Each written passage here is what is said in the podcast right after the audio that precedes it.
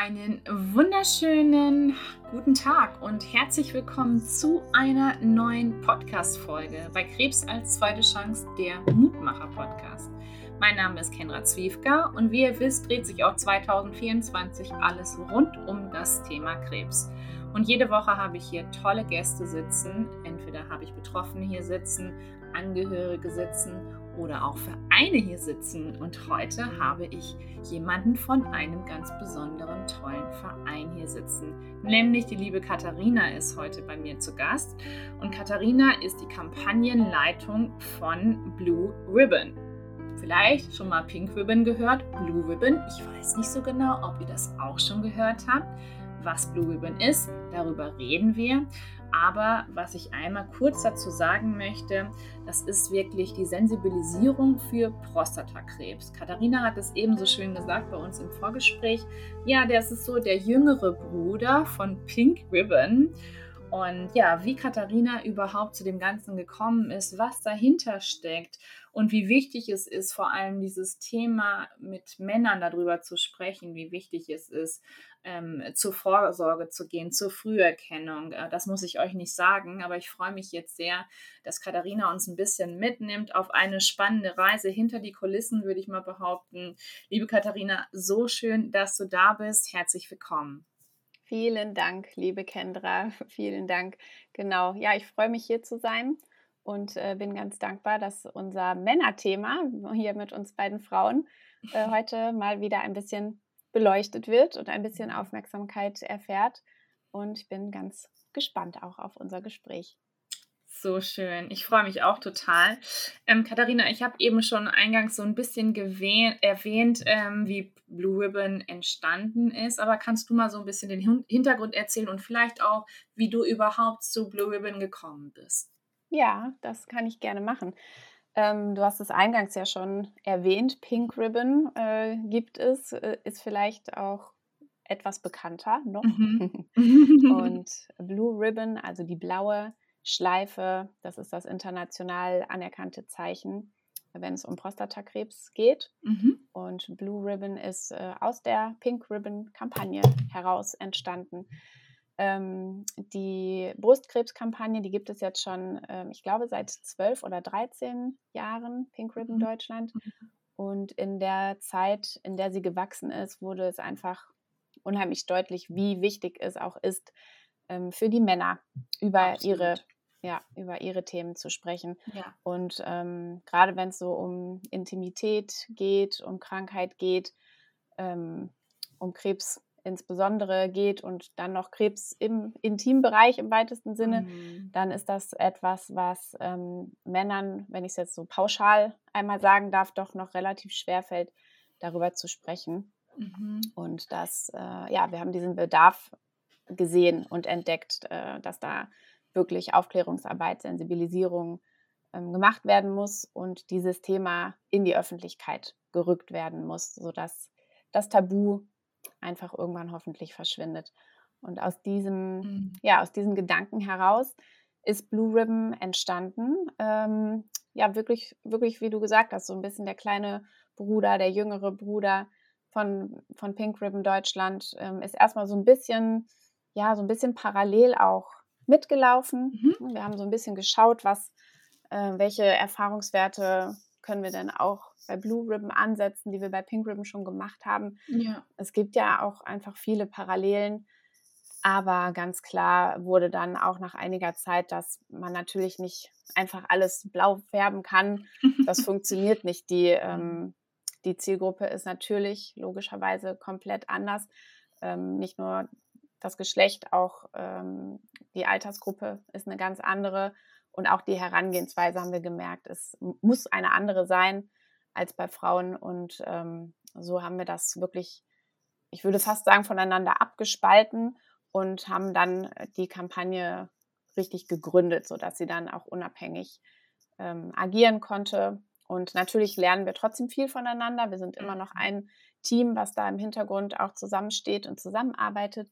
Aber letzten Endes ähm, ist es eine eigenständige Kampagne, die äh, auf ihren eigenen Beinen steht und ihre eigenen Wege geht und Strategien plant. Und ähm, ja, wirklich ein super spannendes Projekt. muss ich ganz ehrlich sagen. Okay. Also war, war es jetzt nicht so, dass es jetzt jemanden gegeben hat, also der betroffen war, der eben an Prostatakrebs ähm, erkrankt ist und der dann eben die Idee hatte, Blue Ribbon zu gründen? Nee, tatsächlich nicht. Das okay. ist ja oft so eine Gründungsgeschichte. Genau. ähm, ich denke mal, das trifft eher auf die pinke yeah. Kampagne zu, yeah. Mhm. dass da ähm, aus den bekannten Kreisen, ähm, ja. dass es da einfach Geschichten in diese Richtung gab. Bei Blue war es wirklich äh, einfach der Bedarf, der da immer wieder deutlicher wurde. Ne? Also wir hatten, wir haben die Golf-Serie, ähm, die jedes mhm. Jahr stattfindet. Mhm. Ganz viele Golferinnen ja. ähm, spielen Golf für den guten Zweck und äh, widmen mhm. einen Damentag im Jahr äh, unserer Arbeit bei Pink Ribbon Deutschland. Und diese Damen, die haben äh, ja, ich will nicht sagen, den Bedarf aufgedeckt. Also der war uns hier und da natürlich auch schon klar geworden. Absolut. Aber diese Damen meinten, das ist ja eine ganz tolle Sache, die ihr da macht äh, für Pink und Brustkrebs und uns Frauen. Aber ganz ja. ehrlich, unsere Männer, die brauchen das eigentlich noch ein bisschen dringender. Und so ist ähm, unter anderem diese Kampagne dann entstanden. Ja.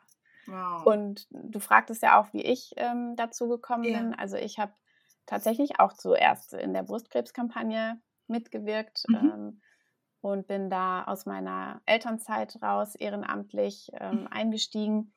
Und dann, ja, war es da einfach, es war so eine schöne Arbeit und so eine schöne Arbeitsatmosphäre.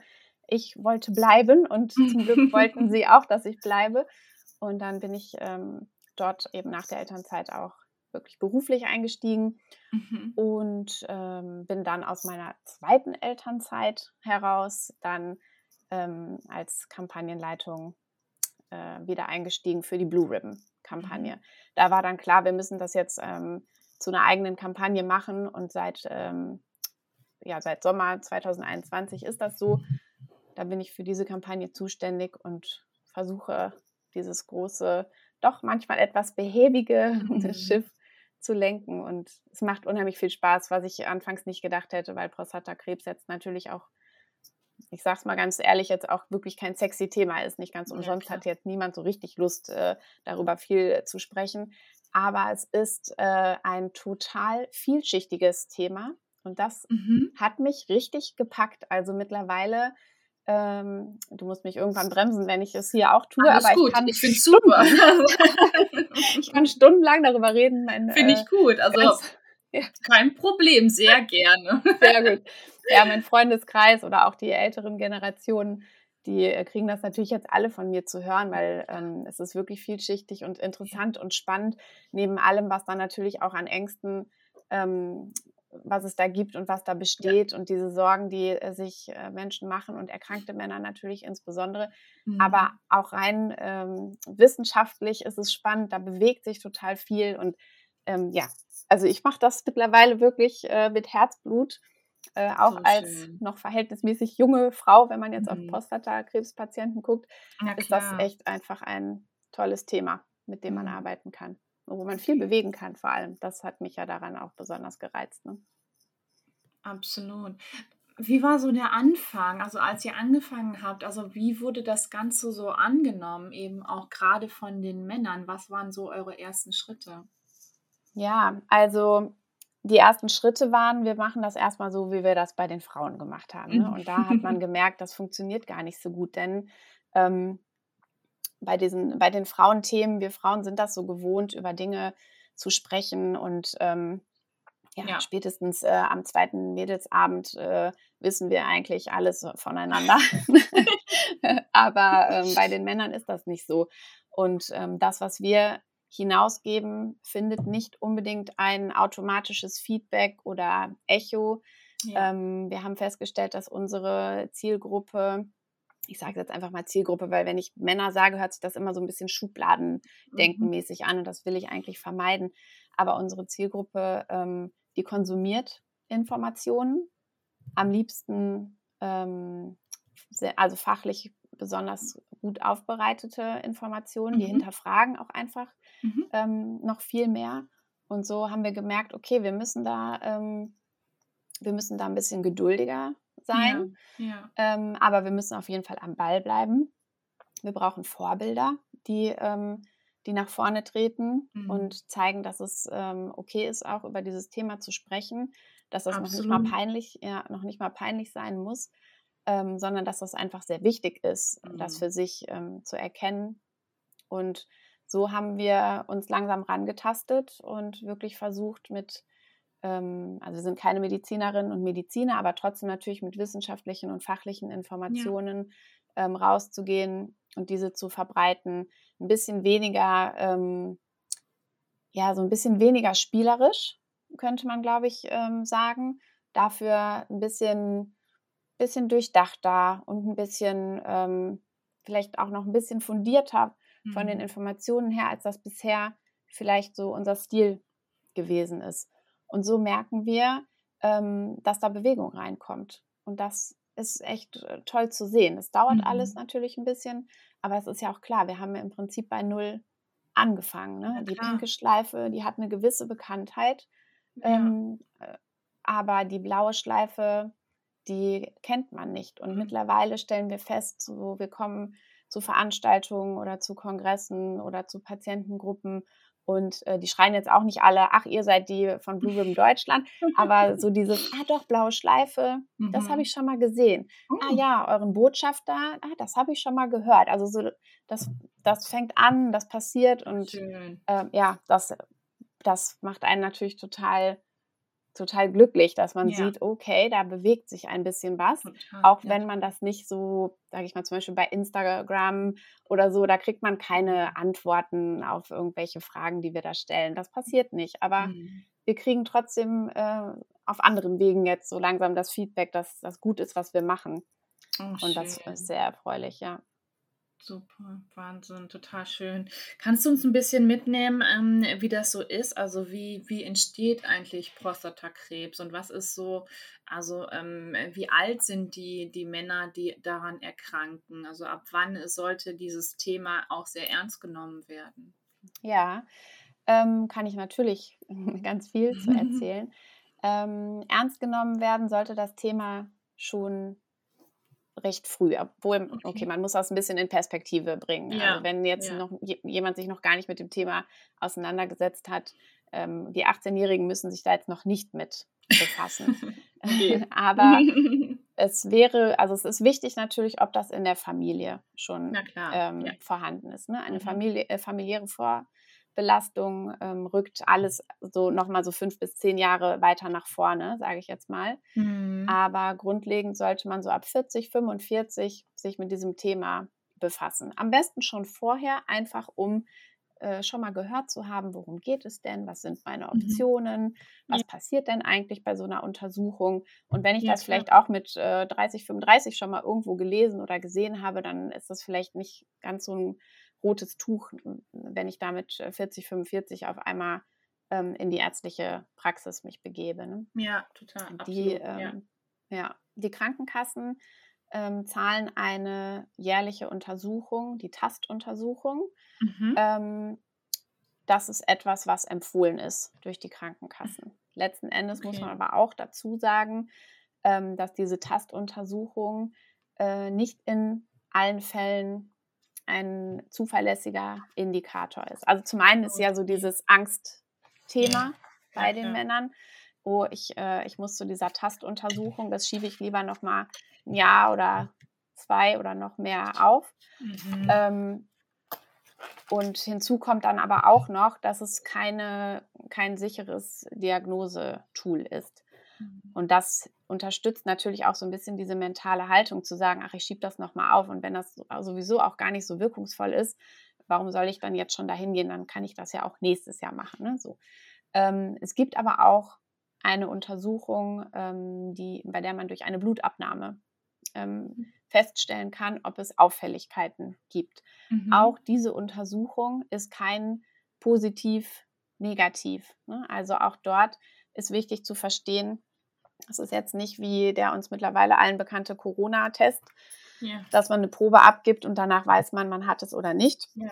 Mhm. Mit zumindest sehr hoher Wahrscheinlichkeit, sondern ähm, es, es stellt eine ähm, Veränderung also wenn Prostatakrebs im Körper wächst und eine bestimmte Größe erreicht hat, wird das in diesem PSA-Wert Auffälligkeiten verursachen. Das ist das prostataspezifische Antigen, was da gemessen wird, PSA. Und mhm. ähm, am, eigentlich ist es am sinnvollsten, in jungen Jahren, also sprich 40, 45 Jahren, sich diesen Blutwert nehmen zu lassen. Ähm, das hat nämlich zwei Vorteile. Umso früher man geht, umso niedriger ist der und umso geringer ist auch die Wahrscheinlichkeit, dass man überhaupt mit einer Prostatakrebsdiagnose rechnen muss. Also wenn ich da als Mann ohne familiäre Vorgeschichte mit 40 ähm, zur Urologin gehe und mir diesen PSA-Wert nehmen lasse, kann ich eigentlich angstfrei dorthin gehen, weil es wird keine Prostatakrebsdiagnose geben. Mit 40 ist das ähm, extrem unwahrscheinlich. Okay. So. Und das Zweite ist, man hat einen Basiswert, mit dem ah. man fortan zukünftige ähm, PSA-Werte vergleichen kann. Und solange sich da keine Veränderung nach oben ergibt, ähm, kann man auch nach den aktuellen Empfehlungen nach zwei, vielleicht nach drei Jahren äh, zur nächsten Untersuchung erst wiederkommen. Also mhm. das ist etwas, was man selber zahlen muss. Das kostet um die 30 Euro, je nach Praxis, je nach Labor, vielleicht fünf bis zehn Euro mehr oder weniger. Aber das ist etwas, was die meisten Männer äh, sicherlich auch ähm, finanziell stemmen können. Mhm. Und das ist definitiv eine Sache, die der Tastuntersuchung laut Patientenleitlinie, laut Studienlage äh, sogar überlegen ist. Also mhm. eine größere Wahrscheinlichkeit hat, eine ähm, Diagnose feststellen zu können. Mhm. Man muss sich das vielleicht so vorstellen, wenn wir nochmal zu der Tastuntersuchung zurückgehen, dass ähm, dieses Karzinom in der Prostatakapsel entsteht. Das ist unterhalb der Harnblase mhm. ein kleiner, walnussgroßer, äh, großes Organ ja. und darin ähm, entsteht dieser Prostatakrebs.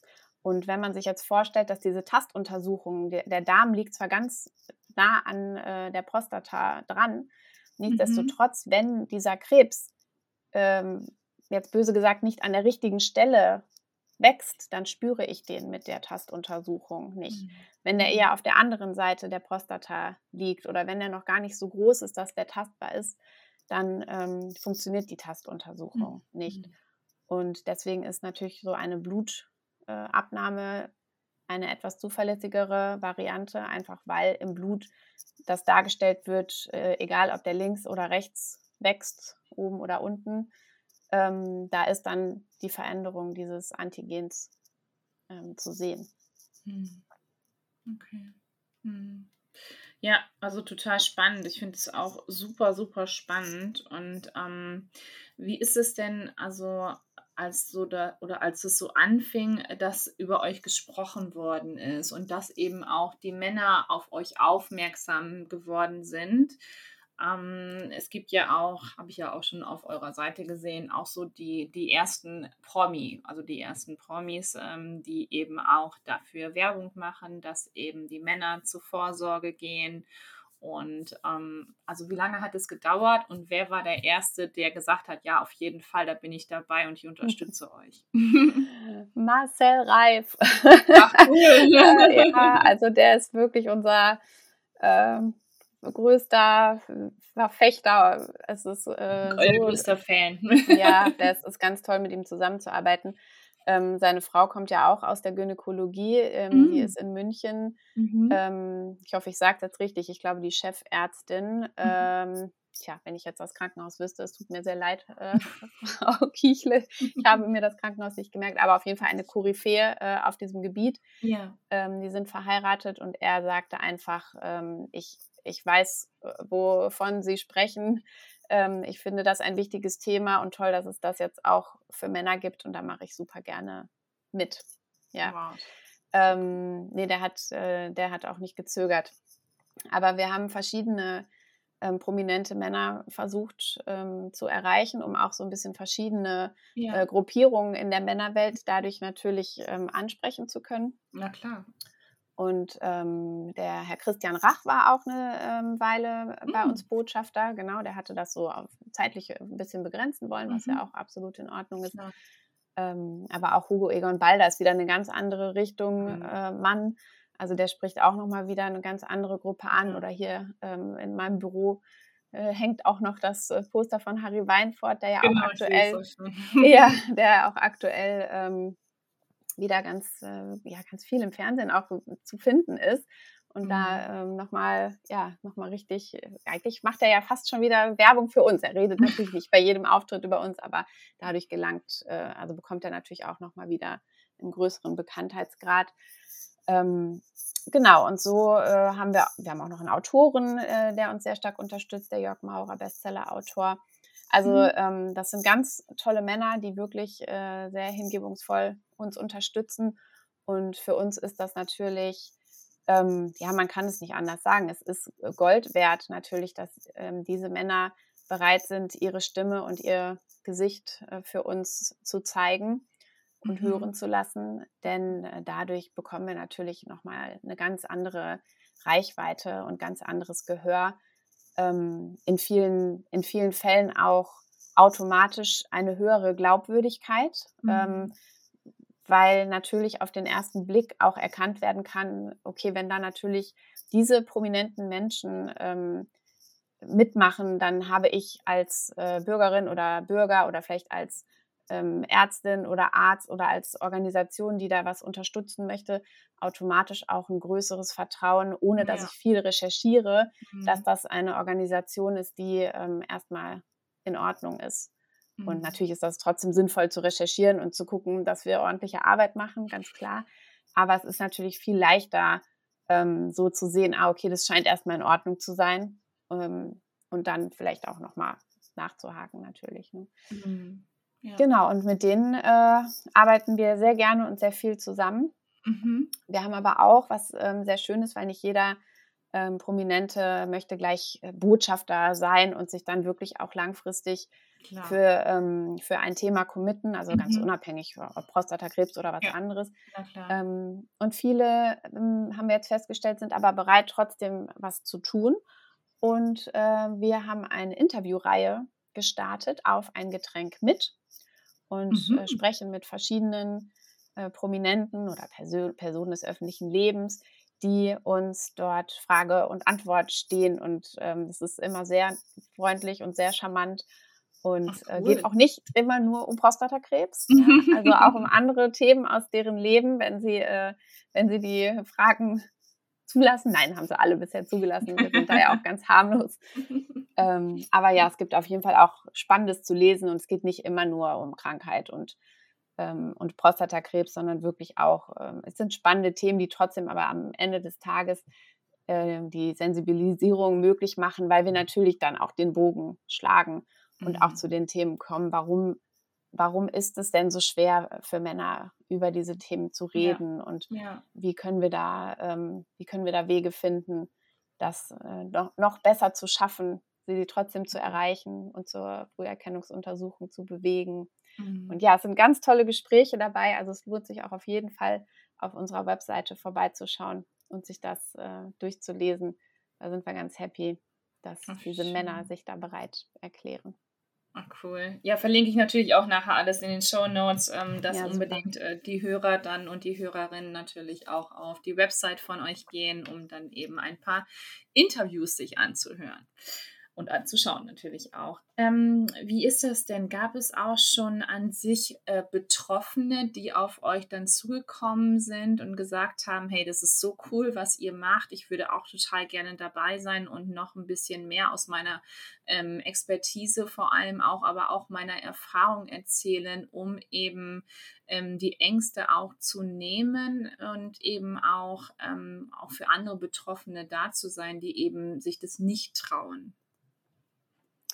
Ja, sie, sie kommen nicht in Scharen, wie, wie, du dir denken kannst. Ähm, aber ja, auf jeden Fall. Also wir haben mehrere ähm, Patienten auch äh, sozusagen in unserem Repertoire. Wir haben eine mhm. ähm, ExpertInnenseite geschaffen, die ganz tolles Insiderwissen ähm, vermittelt. Und da sind mhm. natürlich auch Patienten dabei, aber auch Ärztinnen und Ärzte, Angehörige. Wir bauen das auch immer ähm, laufend aus. Und da sind äh, Männer dabei, die wollten auch gerne ihre Geschichte teilen, unterschiedliche Geschichten auch. Also wirklich äh, Männer, die es hatten und ähm, geheilt werden konnten, wo es alles gut geklappt hat. Hm, Männer, bei denen das leider zu spät gewesen ist, mhm. die ähm, auch nicht mehr geheilt werden können, die aber trotzdem mit guter Therapie ähm, jetzt erstmal ihr Leben fortführen können. Ähm, ja. Wir haben auch einen Mann, bei dem ähm, bei dem es wirklich auch nicht gut aussieht, der aber, dem es aber besonders wichtig war, darüber zu sprechen und sich ähm, sozusagen als, ja, wenn man so will, als schlechtes Beispiel ähm, zu zeigen und zu sagen, Leute, er sagt, geht verdammt nochmal zu dieser Untersuchung. Mhm, mhm. Ähm, nichts, was, äh, was danach kommt, ähm, ist so schlimm. Dass man das nicht über sich ergehen lassen kann. So, ich musste kurz überlegen, wie ich es mhm. richtig formuliere. Ja. genau. Ja. Ähm, ja, also da ähm, gibt es Männer und äh, wir hoffen natürlich, dass das auch noch mehr werden. Wir hatten jetzt letztes Jahr auch die Gelegenheit, ähm, bei der Patientenvereinigung ähm, teilzunehmen und ähm, Kontakte natürlich dort auch zu schaffen und mhm. aufzunehmen. Mhm. Und da muss man natürlich noch ganz viel mehr machen und viel mehr Männer auch noch zu Wort kommen lassen. Aber ähm, da ist auf jeden Fall ein guter Grundstein schon gelegt. Und ähm, auch aus der Welt des öffentlichen Lebens haben wir ja mit dem ähm, Wolfgang Bosbach schon gesprochen. Der mhm. ist ja selber auch ähm, Prostatakrebspatient. Und der war auch sehr ähm, offen und ähm, hat sich da bereit erklärt, eben auch dieses Interview auf ein Getränk mit, äh, mit uns zu führen. Und das war, äh, das war sehr schön, weil es da auch um verschiedene Dinge ging, aber natürlich auch dann um seine Erkrankung. Und bei ihm wurde es auch zu spät entdeckt, um es ähm, heilen zu können. Mhm. Und trotzdem kann er aber durch äh, Medikamente ähm, im Moment äh, fast unverändert sein Leben fortführen, was ja, was natürlich auch irgendwie eine mutmachende Geschichte ist, dass es dann auch ja. nicht gleich ähm, bedeutet, jetzt ist sofort alles, äh, ne, alles anders und, und alles vorbei. Also gut, anders glaube ich schon. Also das muss man ne, ehrlicherweise schon mhm. sagen. Aber ähm, es ist nicht alles vorbei und man kann trotzdem natürlich auch noch ganz viele Dinge erleben und machen und genießen. Mhm. Ähm, und auch die Roth-Zwillinge, also mhm. Michael und Uli Roth ähm, aus dem Handball. Sie waren mhm. unsere Nationalspieler. Genau.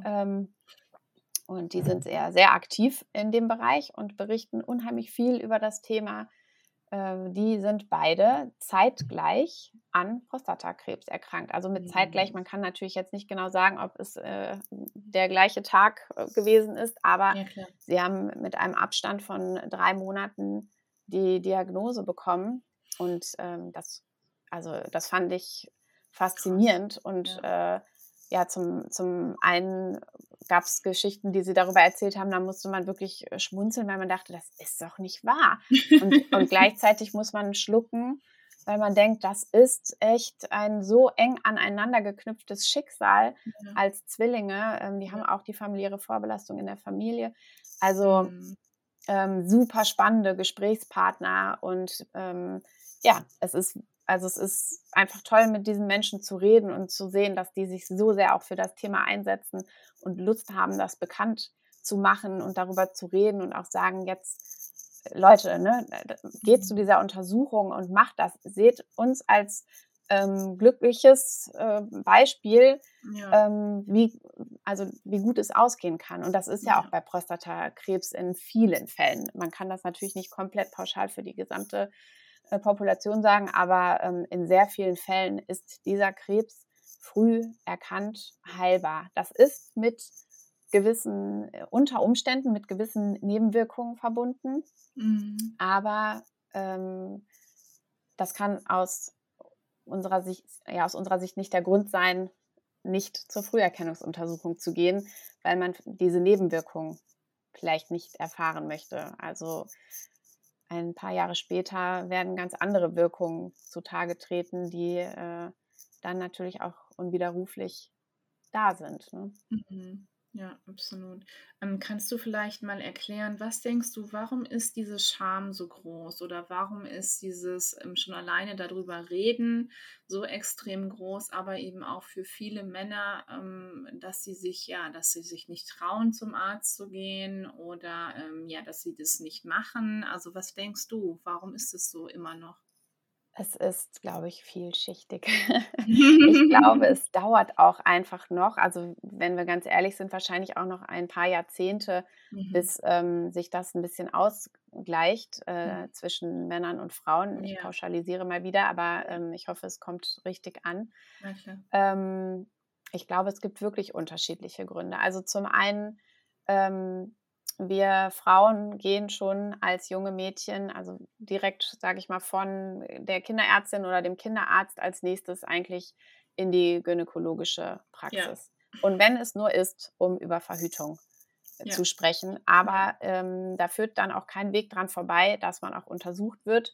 Und das ist dann auch so. Und ähm, das ist vielleicht beim ersten Mal noch eine etwas seltsame Erfahrung, mhm. aber, ähm, aber man merkt das sofort, dass das der natürliche Lauf der Dinge für uns ist und deswegen gehen wir, die meisten von uns zumindest, ne, sind auch nicht alle, muss man auch mhm. sagen, aber ähm, die meisten von uns doch ähm, auch in der Jugend schon sehr regelmäßig dahin. Ja.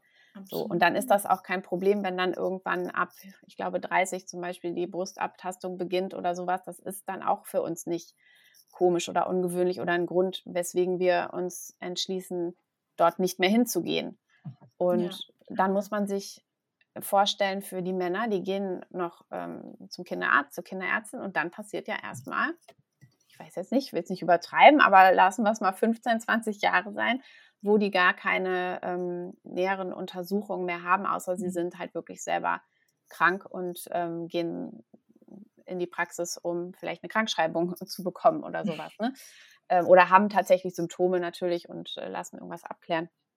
Aber dann muss man sich vorstellen, mit 45 soll man auf einmal äh, in die Praxis gehen, sich untenrum komplett ausziehen mhm. und sich überall rumtasten lassen, dass mhm. das natürlich dann echt eine Hemmschwelle ist ähm, und man das ganz gerne dann noch mal ein bisschen aufschiebt. Das, mhm. glaube ich, kann man auch wiederum ganz gut verstehen. Und dann kommt aber auch noch hinzu, dass wir Frauen, und ich weiß nicht, ob das eine mit dem anderen zusammenhängt, aber wir reden halt, wie vorhin ja auch schon kurz besprochen, wir reden einfach über alle möglichen Dinge. Wir lernen jemanden ja. kennen und wenn diese Person uns auch nur ansatzweise sympathisch ist, dann erzählen wir uns über Krankheit, über Liebe, über Gefühle, ähm, ganz viel ähm, mhm. und auch meistens ganz gerne. Mhm. Und wir haben da einen sehr offenen Umgang mit. Und beim Mann gepaart, dass ich rede eigentlich ähm, gar nicht so viel über Gefühle. Es ist immer noch ein bisschen auch dieses der starke Mann oder der Brötchenverdiener. Ähm, es tut mir ja selber in der Seele weh, das äh, so zu sagen, weil ich möchte auch eigentlich gar nicht, dass das so ist, aber es mhm. ist irgendwie doch noch sehr stark verankert. Und ja. alle diese Punkte zusammen, so ich muss eigentlich stark sein, ich darf nicht, ich darf nicht krank werden, ich darf nicht kaputt gehen, ich rede auch nicht über Dinge, wer weiß, ob irgendjemand äh, von meinen Freunden schon mal bei so einer Untersuchung war, aber ich frage auch gar nicht erst nach. Nee. Und außerdem habe ich seit 20 Jahren niemanden ähm, äh, an meinen Intimbereich äh, gelassen, der nicht auch wirklich mit mir per Liebesbeziehung irgendwie verbunden war. Mhm. Wenn man das alles mal addiert, dann wird einem, glaube ich, klar, dass das echt, echt, also das Tabu ist da und da brauchen wir nicht drum herum reden. Mm -mm. Gleichzeitig stelle ich fest, wenn ich so munter drauf losplapper und bei äh, dem Schwiegervater meiner Freundin äh, rede, was mein, darüber rede, was mein Job ist, dann kommt man super gut ins Gespräch und mm. auch auf dieses Thema.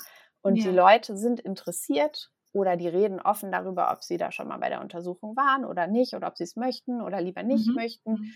Und dann stellt man fest, okay, also wenn wir wirklich die, die Man- und Woman-Power hätten, um äh, mit allen Männern Deutschlands einfach ins persönliche Gespräch zu gehen, ich glaube, die Bereitschaft für diese, ähm, für diese Untersuchung wäre recht groß. Aber ja.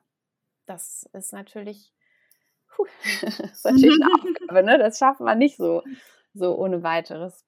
Mhm. Ja, also es sind viele Dinge, die da auf jeden Fall mit, mit reinspielen. Und so peu à peu kratzen wir an jeder Schicht ein bisschen und gucken, dass wir da, ähm, ja, dass wir da einfach erfolgreich sind. Wir versuchen auch, das hört sich, das hört sich ähm, vielleicht blöd an, aber es ist gar nicht blöd gemeint. Wir versuchen die Botschaft kurz und knapp zu halten, sodass bevor, sage ich mal, die Schotten dicht gemacht werden, weil es geht ja um Krebskrankheit, mhm. und Intimbereich, dass da vielleicht schon die erste bisschen Botschaft angekommen ist, nämlich, mhm. ähm, dass es keine Symptome gibt im frühen Stadium von mhm. Prostatakrebs und dass man deswegen unbedingt zu dieser Untersuchung muss, um, um diesen Krebs feststellen zu können, bevor es zu spät ist. Und das ist mhm. eigentlich, eigentlich ist diese Botschaft manchmal schon zu lang, ja. ähm, weil es wäre noch besser, wenn man es wirklich in zwei, drei Worten erstmal sagen könnte und dann hat man Zeit auszuholen. Ne? Wenn man einmal die, die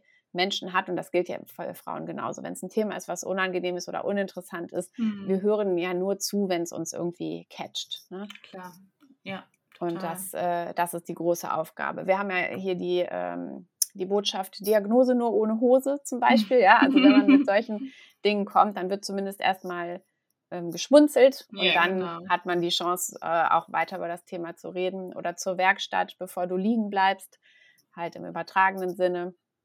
Ähm, das sind so Dinge, die, ja, da hören, da hören die Leute dann schon mhm. zu und ja. Und dann schafft man auch die Botschaft so ein kleines Stück weit mal wieder platzieren zu können. Ja, na klar, absolut. Und kannst du uns vielleicht so ein bisschen sagen, wie wären denn eigentlich so die, die ähm, Behandlungswege bei Prostatakrebs? Mhm. Also zum frühen Stadium kann ich da auf jeden mhm, Fall genau, ähm, ja. einen kleinen Einblick zu geben. Ähm, es gibt erstmal, also solange der Krebs wirklich noch in der Prostatakapsel enthalten ist und diese Kapsel noch nicht äh, durchbrochen hat, ist das äh, ein Stadium, in dem man äh, noch verschiedene Optionen hat, die mhm. verhältnismäßig äh, ja, sanft. Na, vielleicht sollte man das so gar nicht formulieren, ob die sanft sind oder nicht. Das ist sicherlich jeder Person auch na, im Nachhinein selbst überlassen. Auf jeden Fall hat man da noch die Möglichkeit, den Krebs zu heilen. Ähm, und da kann man überlegen, also wenn zum Beispiel der Krebs sehr, sehr früh gefunden wurde. Mit dem PSA-Test ist das manchmal möglich, dass der mhm. Krebs so früh gefunden wird, dass er eigentlich in dem Augenblick noch gar keine Gefahr darstellt. Und wenn man dann damit leben kann, dass dieser Krebs eine Weile noch im Körper verbleibt, dann kann man über die Active Surveillance gehen, also die aktive Überwachung, ähm, und kann diesen Krebs erstmal beobachten. Da gibt es bestimmte mhm. Faktoren, die unverändert bleiben müssen. Und wenn die mhm. unverändert bleiben, ist es möglich, nicht zu behandeln, sondern aktiv zu beobachten. In der Zeit äh, wird man engmaschig kontrolliert.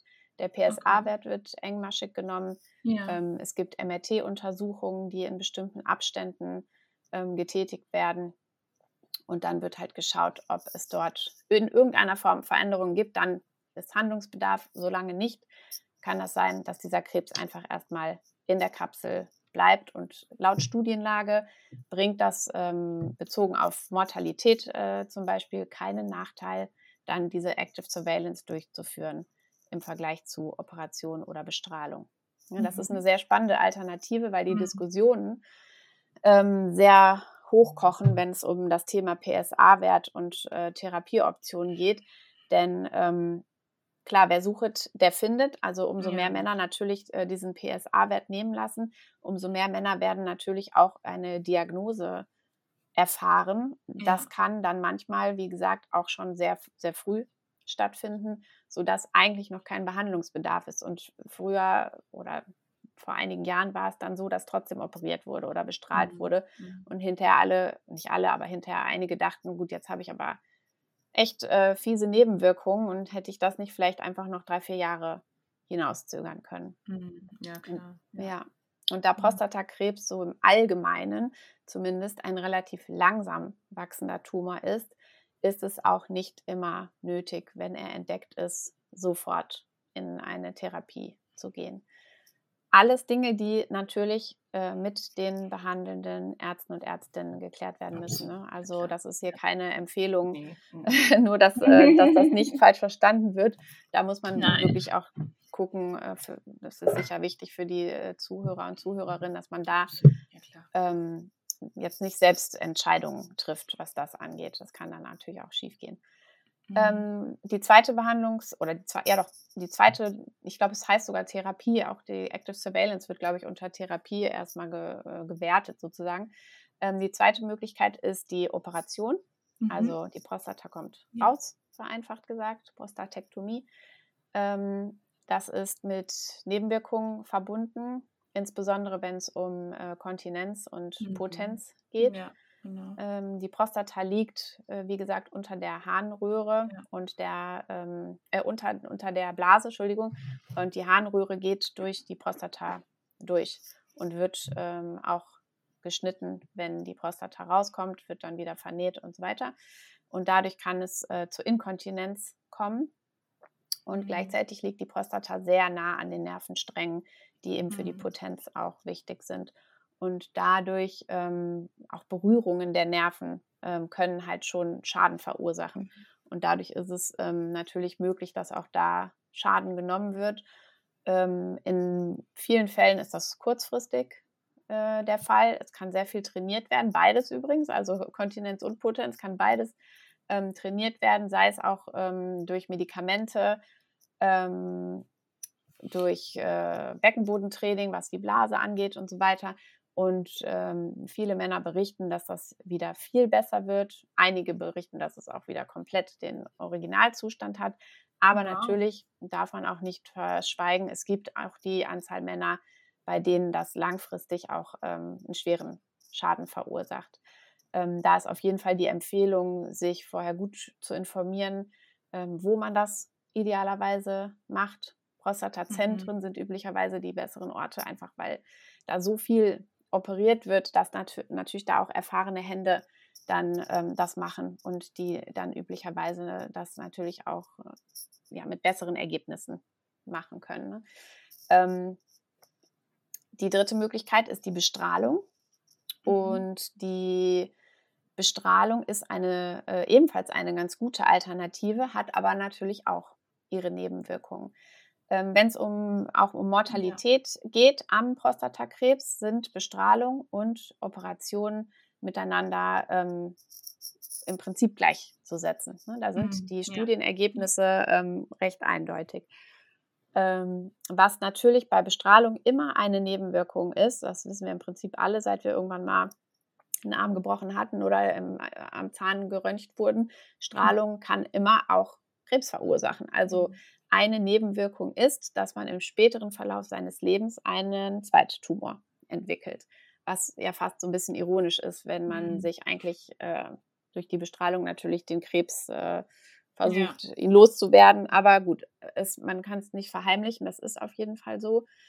Ähm, und bei der Bestrahlung, was da weniger ähm, Nebenwirkung macht, ist die ähm, Inkontinenz und auch die Impotenz, ähm, weil die Bestrahlung ziemlich genau an der Prostata stattfindet und dadurch, je nachdem, wie die Blase gefüllt ist und so weiter, da gibt es auch Tricks, wie man das machen kann während der Bestrahlung, ähm, wird das meiste aus diesem Strahlenfeld rausgehoben, sodass mhm. ähm, man da weniger Probleme hat.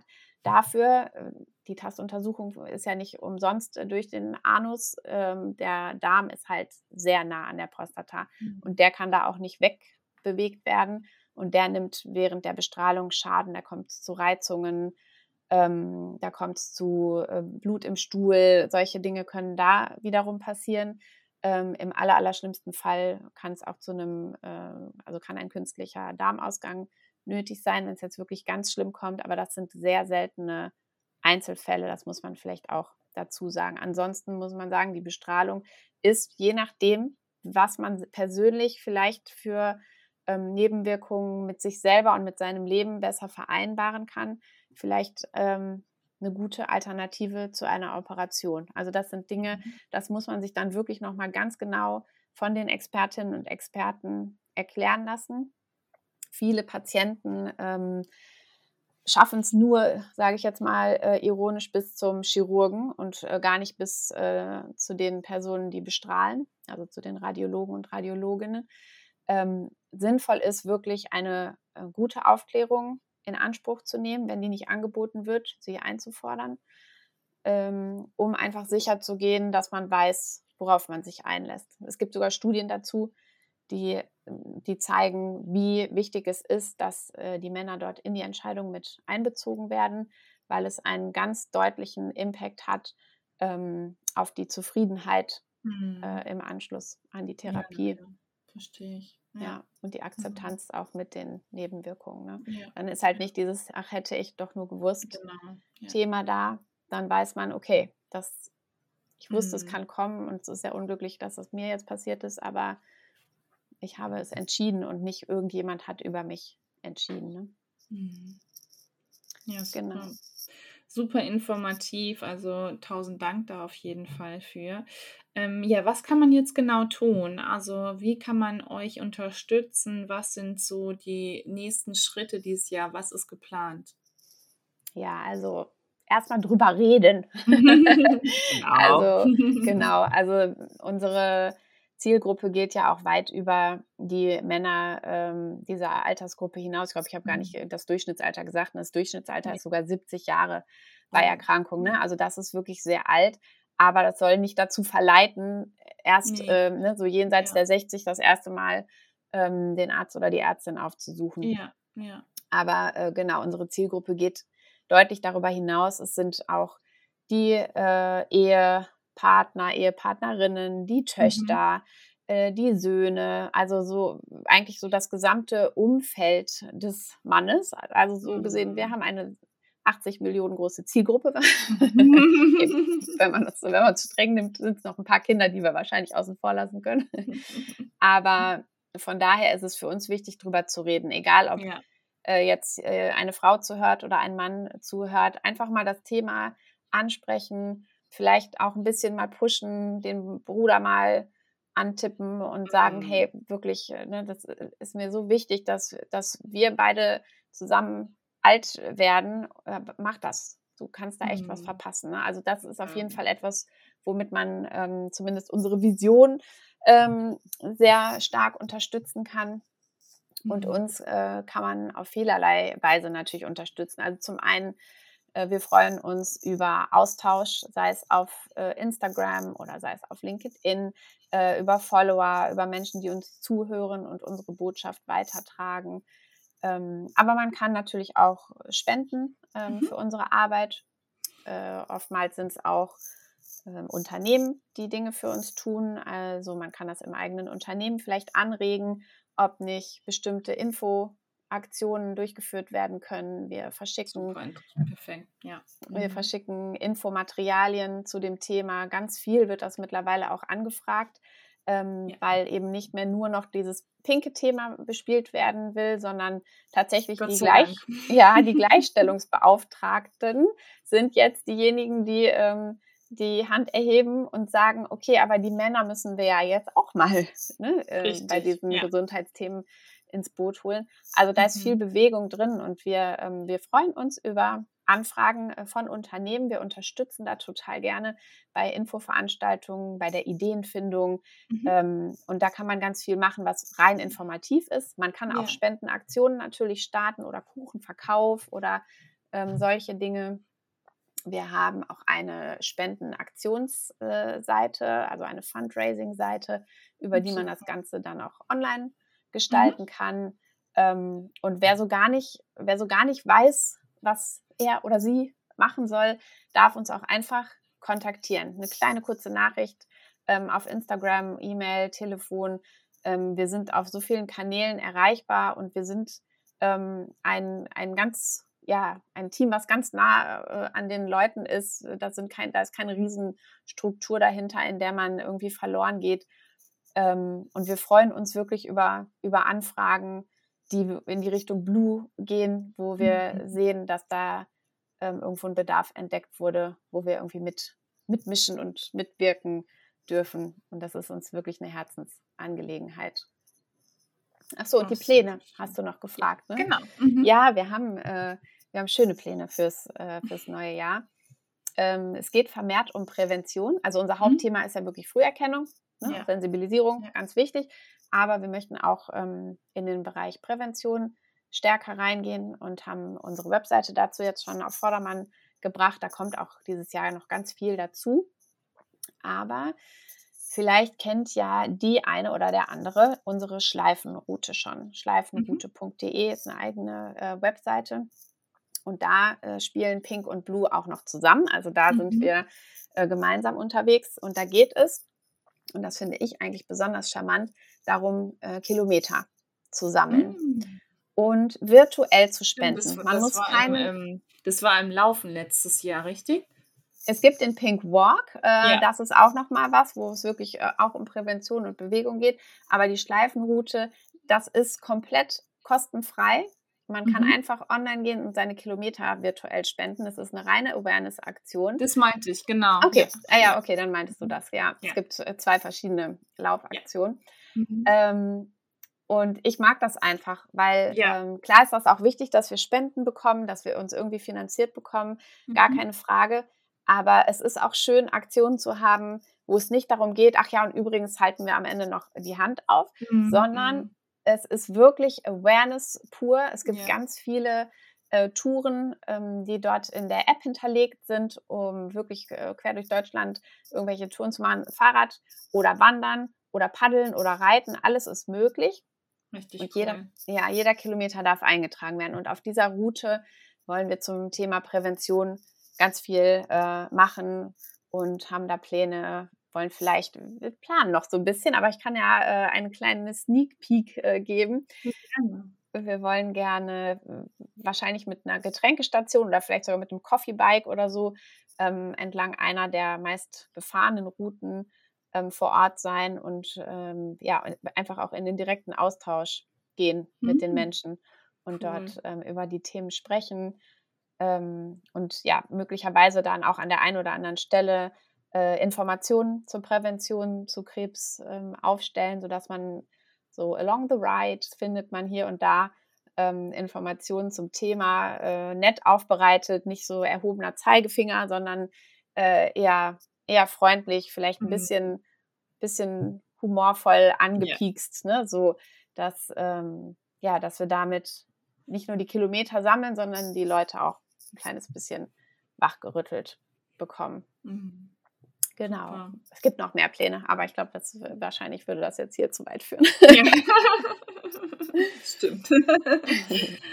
Ja, liebe Katharina, also ich glaube, wir kommen auch so langsam so zum Ende hin. Ich sehe schon, wir könnten hier auch noch stundenlang weiter quatschen. Ja. Definitiv ist ein so, so wichtiges Thema und auch ein Thema, was mir wirklich auch sehr am Herzen liegt. Ähm, ich meine, du weißt, ich bin pink, aber natürlich ähm, finde ich auch alles, was, äh, was die Männer angeht, so, so wichtig und dass da eben noch viel, viel mehr kommen darf, dass wir da wirklich ja. noch so in den Kinderschuhen stecken und äh, dass dann noch viel mehr Aufklärung kommen darf. Also ich bin sehr, sehr gerne dabei, euch auch äh, zu unterstützen. Also wenn ich irgendwas tun kann, ähm, dann mache ich das natürlich von Herzen sehr, sehr gerne. Super, ganz lieben Dank. Sehr gerne. Und ich würde mich jetzt schon mal verabschieden. Ich danke dir, dass du da warst, dass du dir die Zeit genommen hast, uns ein bisschen Einblick ähm, zu gewähren.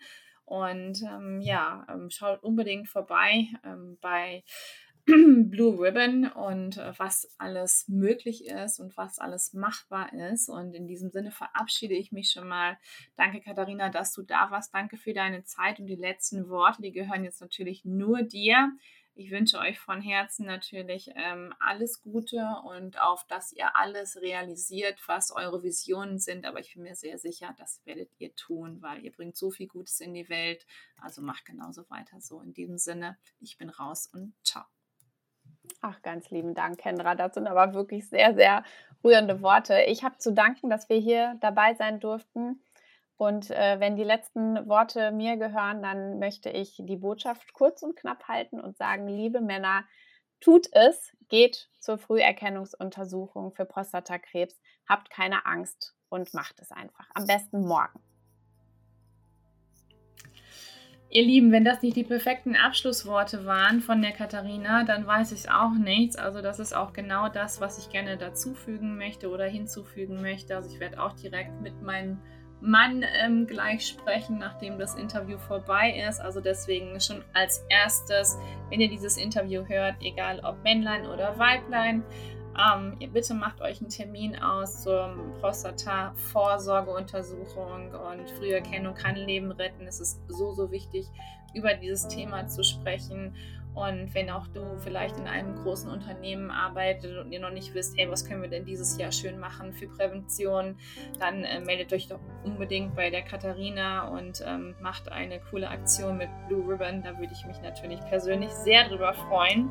Schaut unbedingt auch auf der Seite vorbei und ähm, ja, tut nicht nur für ähm, Blue Ribbon was Gutes, sondern auch für euch, was Katharina eben schon angesprochen hat, eben ähm, mit diesem Laufen, Paddeln, ähm, Fahrradfahren, äh, Rudern, Reiten, Reiten, etc. Alle, ähm, jeder Kilometer wird gesammelt. Auch da bin ich von Herzen gern dabei und werde jetzt wohl doch noch öfters meinen Hintern in Bewegung setzen, um zu laufen bzw. mich zu bewegen. Also schließt euch dem sehr, sehr gerne an. Und ähm, ja, liebe Männer, ihr draußen, die ihr zuschaut, bitte macht euch einen Termin beim Arzt. Es ist so wichtig, über dieses Thema zu sprechen. Packt eure Freunde ein, nehmt sie mit, nehmt eure Arbeitskollegen mit, nehmt eure Familienmitglieder mit, alles, was die männliche Partie angeht. Es ist so wichtig, über dieses Thema zu sprechen und vor allem habt keine Angst. Habt keine Angst vor dieser Untersuchung, auch wenn es vielleicht nicht so angenehm ist. Es gibt auch die gynäkologischen Untersuchungen, die sind auch nicht so angenehm, aber es ist ruckzuck vorbei und ihr tut nicht nur euch etwas Gutes, sondern vor allem auch eurem Körper und es kann Leben retten, es kann euer Leben verändern. In diesem Sinne macht es sehr, sehr gerne und ich danke euch, dass ihr hier wart. Ich danke euch fürs Zuhören und ich freue mich jetzt schon auf nächste Woche und bin ganz gespannt, wen ich hier wieder sitzen haben darf. Ich habe tolle Menschen mir dieses Jahr 2024 eingeladen. Krebs darf kein Tabuthema sein, deswegen ist es so wichtig, über dieses Thema zu sprechen. Und wenn auch du deine Geschichte hast zum Thema Krebs, betroffen bist, Angehörige bist, in einem Verein arbeitest, einen Verein leitest, aber vielleicht auch beruflich mit dem Thema Krebs arbeitest, als Arzt oder ähnliches, dann melde dich von Herzen gerne. Wie immer nicht vergessen, bewerte sehr, sehr gerne den Podcast bei iTunes, bei Spotify, damit er eben noch viel bekannter wird und vor allem teile diesen Podcast. Teile am besten mit allen Männern, die du kennst und markiere alle Männer, damit jeder genau darauf hingewiesen wird, oh, ich mache dann mal einen Termin. Das wäre mein Wunsch für dich. In diesem Sinne, ich bin raus. Ich wünsche dir eine wunderschöne Woche. Wir sehen uns nächste Woche und bleib gesund. Alles, alles Liebe, deine Kendra.